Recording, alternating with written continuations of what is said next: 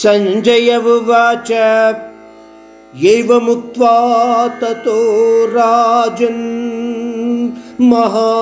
महायोगेश्वरो हरिः दर्शयामास पार्थाय परमं रूपम् ऐश्वरम्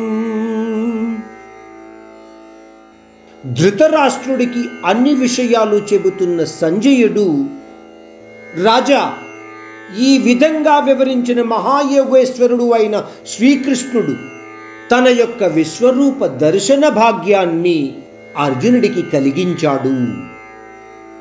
విశ్వరూప వర్ణన రాబోయే శ్లోకాలలో ధృతరాష్ట్రుడికి సంజయుడు ద్వారా చెప్పబడుతుంది.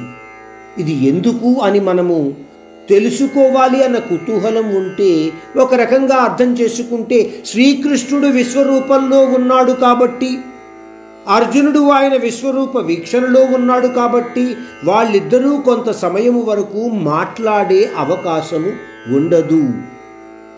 అంటే విశ్వరూపాన్ని చూస్తున్న అర్జునుడు ఆశ్చర్యచకితుడయ్యే అవకాశము ఉంది కాబట్టి అర్జునునిలో వచ్చే ప్రశ్నలకు సమాధానము ఇవ్వవలసిన అవకాశం శ్రీకృష్ణుడికి ఉంది కాబట్టి వాళ్ళిద్దరూ ఒకళ్ళని ఒకళ్ళు చూసుకుంటూ ఉండి ఉండవచ్చు. అందువలన ఈ భగవద్గీతలో ఇక్కడ సంజయుడు విశ్వరూప వర్ణానికి పూనుకున్నాడు అని మనము అనుకోవచ్చు.